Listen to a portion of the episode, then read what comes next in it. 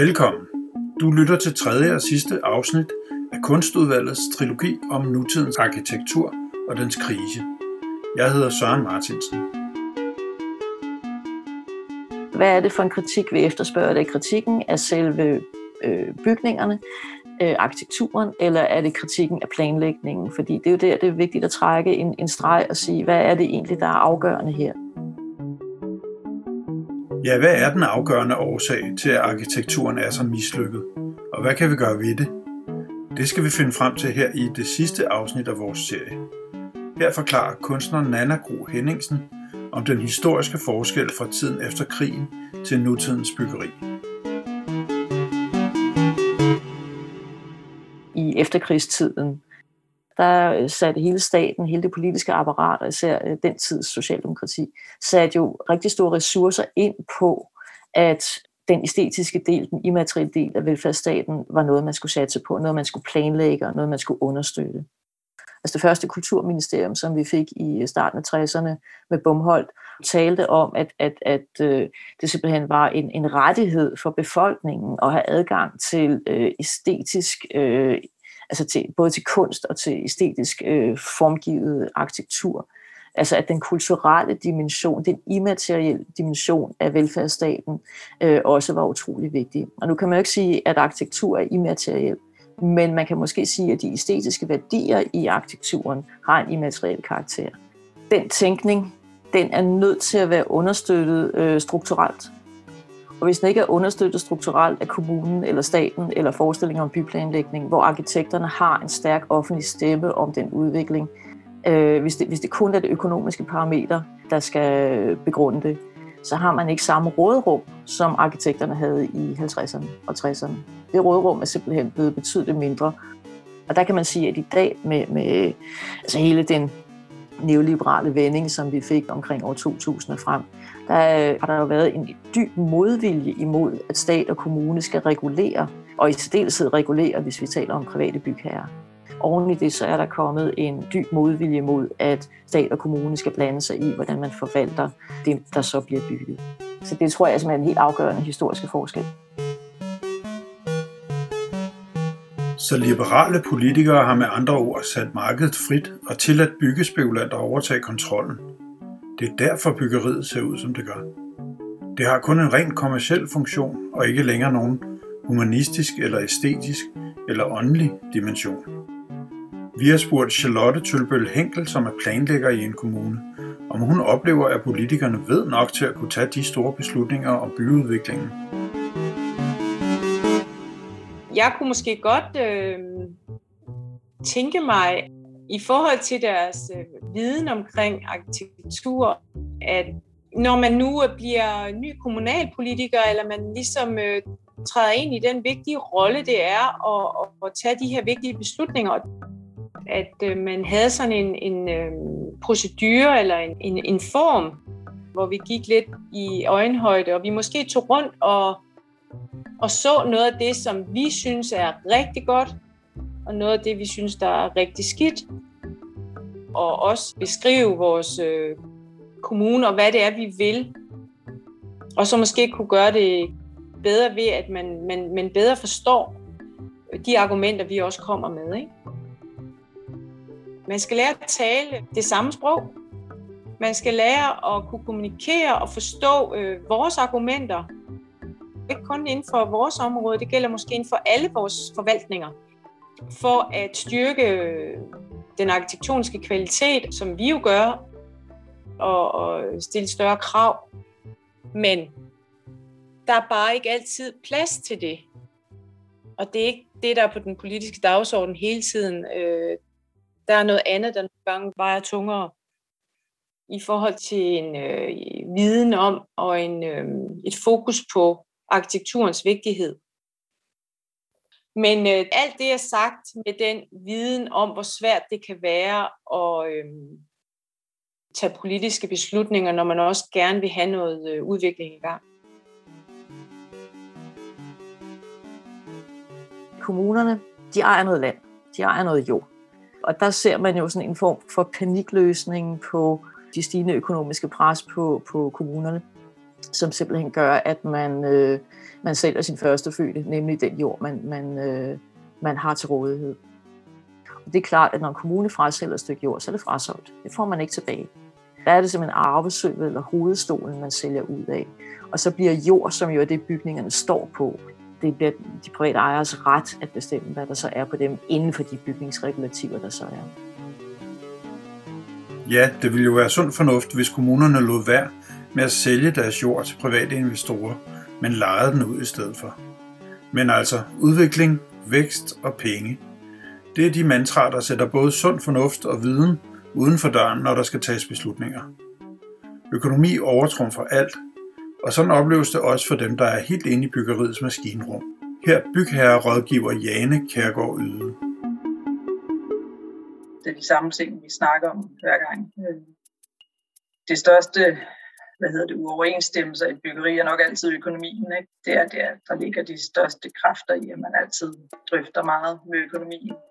Hvor jeg måske nogle gange savner lidt mere fokus på at bygge, end at altid at skal have den der hængende over hovedet. Ikke? Øh, altså problemet er lidt, der måske nogle gange bliver sparet lidt øh, for meget på honoraret til arkitekter og ingeniører, så de projekter, man måske får ud som output i den anden ende, kunne måske godt være bedre, hvis man lige offrede lidt mere på projekterne.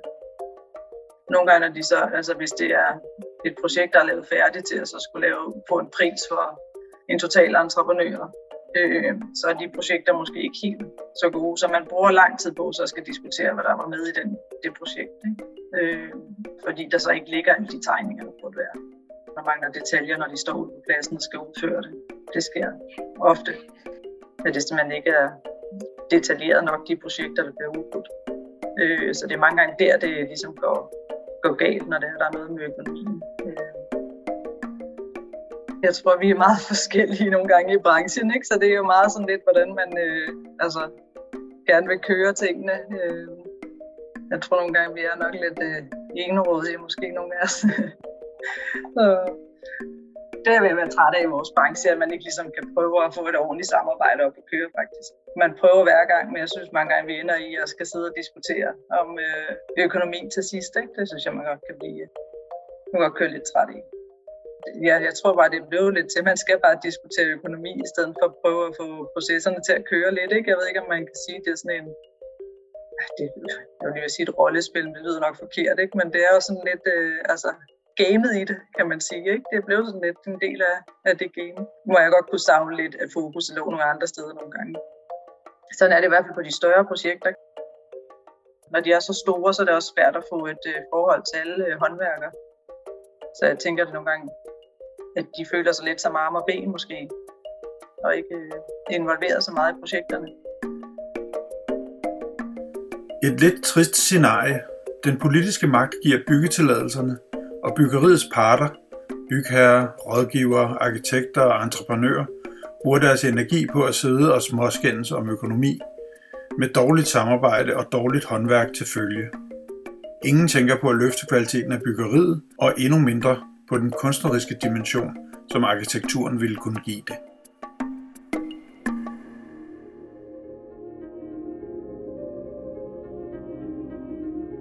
Hele den kollektive relation imellem kunst og arkitektur og befolkning, den er ikke længere spore i det politiske. Og det er en tragedie efter min mening. Og der har man jo fuldstændig misforstået hele den intellektuelle investering, som både kunst og arkitektur jo havde i sig i 50'erne, i 60'erne, helt op i 70'erne, og som nu langsomt er ved at blive udtyndet hele den samtale, som Bomholdt satte i gang omkring de immaterielle værdier i velfærdsstaten, den er blevet overtaget af øh, den neoliberale diskurs, der handler om øh, udbytte og nytte og, og økonomisk omsætning. Øh, jeg tror, det var Brian Mikkelsen, der sagde, at værdien af et kunstværk kan aflæses på øh, dens, de, dens økonomiske øh, værdi, altså den røde bundlinje. Og, og det er jo klart, det er jo en forarmelse, det er jo en ekstrem forarmelse af hele vores, øh, hele vores kulturelle øh, skabelse i et samfund. Lige så snart en stat kaster penge ind i øh, kunstuddannelser, lige så snart man kaster penge efter de her ting, så skal man også begrunde, hvorfor man gør det. Øh, og lige præcis det her forklaringsproblem, som selv Statens Kunstfond lader til at have, det her pres på, at man skal, at man skal sandsynliggøre, hvorfor man anvender skattekroner på det her. Det forklaringsproblem, man har der, det er blevet større og større, og det mener jeg bunder i, at, at der ikke længere er en, en politisk opbakning til, at kultur øh, og bygningskultur øh, og kunst er et, et øh, bør være et, et gode i velfærdsstaten, som er tilgængeligt til alle. Altså for år tilbage, der var det sådan, at det, der hedder repræsentantskabet for Statskunstfond, det vil sige der, hvor man sad og udpegede dem, der sidder nede i udvalget og deler pengene ud. Der sad folk fra alle mulige øh, faglige organisationer, musikere, billedkunstnere, forfattere osv., men der sad også repræsentanter for partierne. De kulturpolitiske ordfører sad med i repræsentantskabet. Og det var utrolig vigtigt, at de sad der, fordi det var et sted, hvor vi kunne have en direkte samtale med dem. Jeg har selv siddet derinde i en årrække.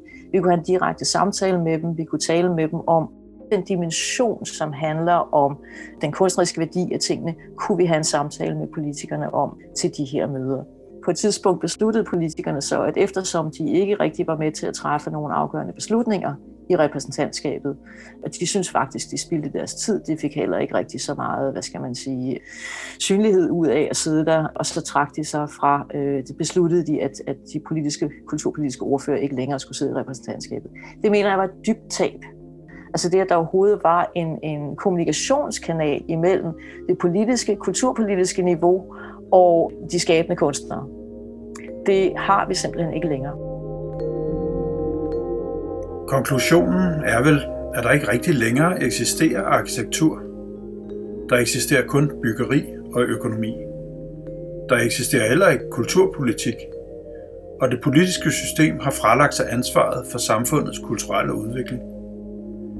Men hvad er det for en arkitektur, vi går glip af? Hvad er det, som vi mangler i tidens byggeri, der gør det så tomt og trist?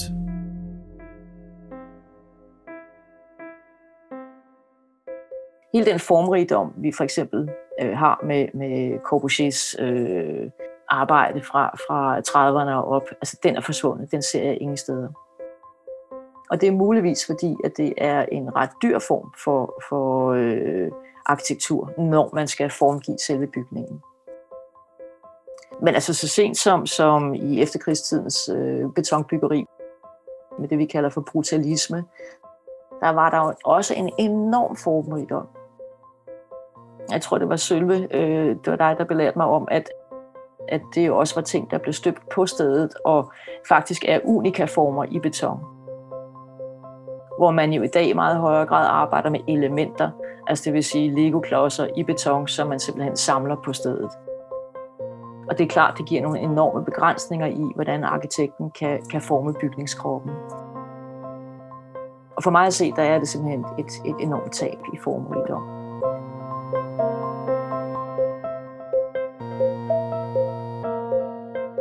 Skab universer, ikke bygninger. Computerspil og fiktionsfilm er fyldt til randen med fantastisk arkitektur, som forener form og funktion, og men fiktionelt. Hele universer er komponeret efter bestemte principper. Her skaber arkitekturen universer, som driver historier. Skab rum, der ikke har defineret funktion. Bøj og stræk former hen over tomt rum. Skab skulpturelle forløb uden funktion. Spild plads. De rent funktionelle dele af virksomheden kan proppes ind i flade kasser, der bare skal begraves under jorden. Former over jorden kan kommunikere i abstrakt skulpturel form. Og al skiltning forbydes. Græsplæner skal forsvinde. Grønne omgivelser skal oparbejdes og kvalificeres som landskaber og haver. Brug svære materialer, der skaber langsomhed og organisk opbygning, holdbarhed og naturlighed. Brug farver.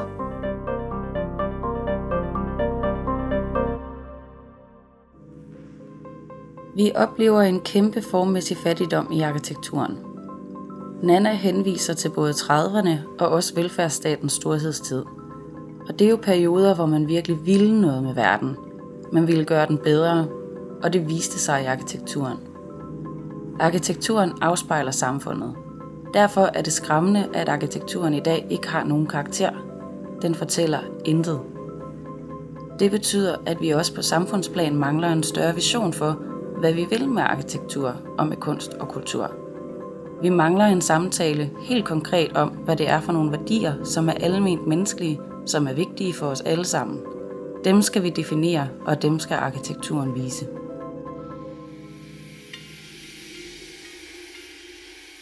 Jeg ønsker mig, at vi genopdager eller genoptager en forståelse af, hvad solidaritet er på samfundsniveau.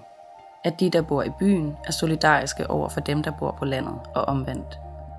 Jeg synes, der meget længe har været en meget trist tendens til kun at kære sig om det, der foregår lokalt. Der er ikke de samme behov i byen og provinsen, men der er masser af kultur, begge steder. Den er bare forskellig. Og jeg tror, at vi skal turde snakke om, hvad den forskellighed indebærer. Ikke for at være nostalgiske og bagudskuende, men for at give plads til at dyrke mangfoldigheden i vores kultur. For den er ikke én ting. Den er meget alsidig, og vi har et kærligt forhold til alle stederne, men den må ikke drukne i protektionisme og forfejlet nationalisme.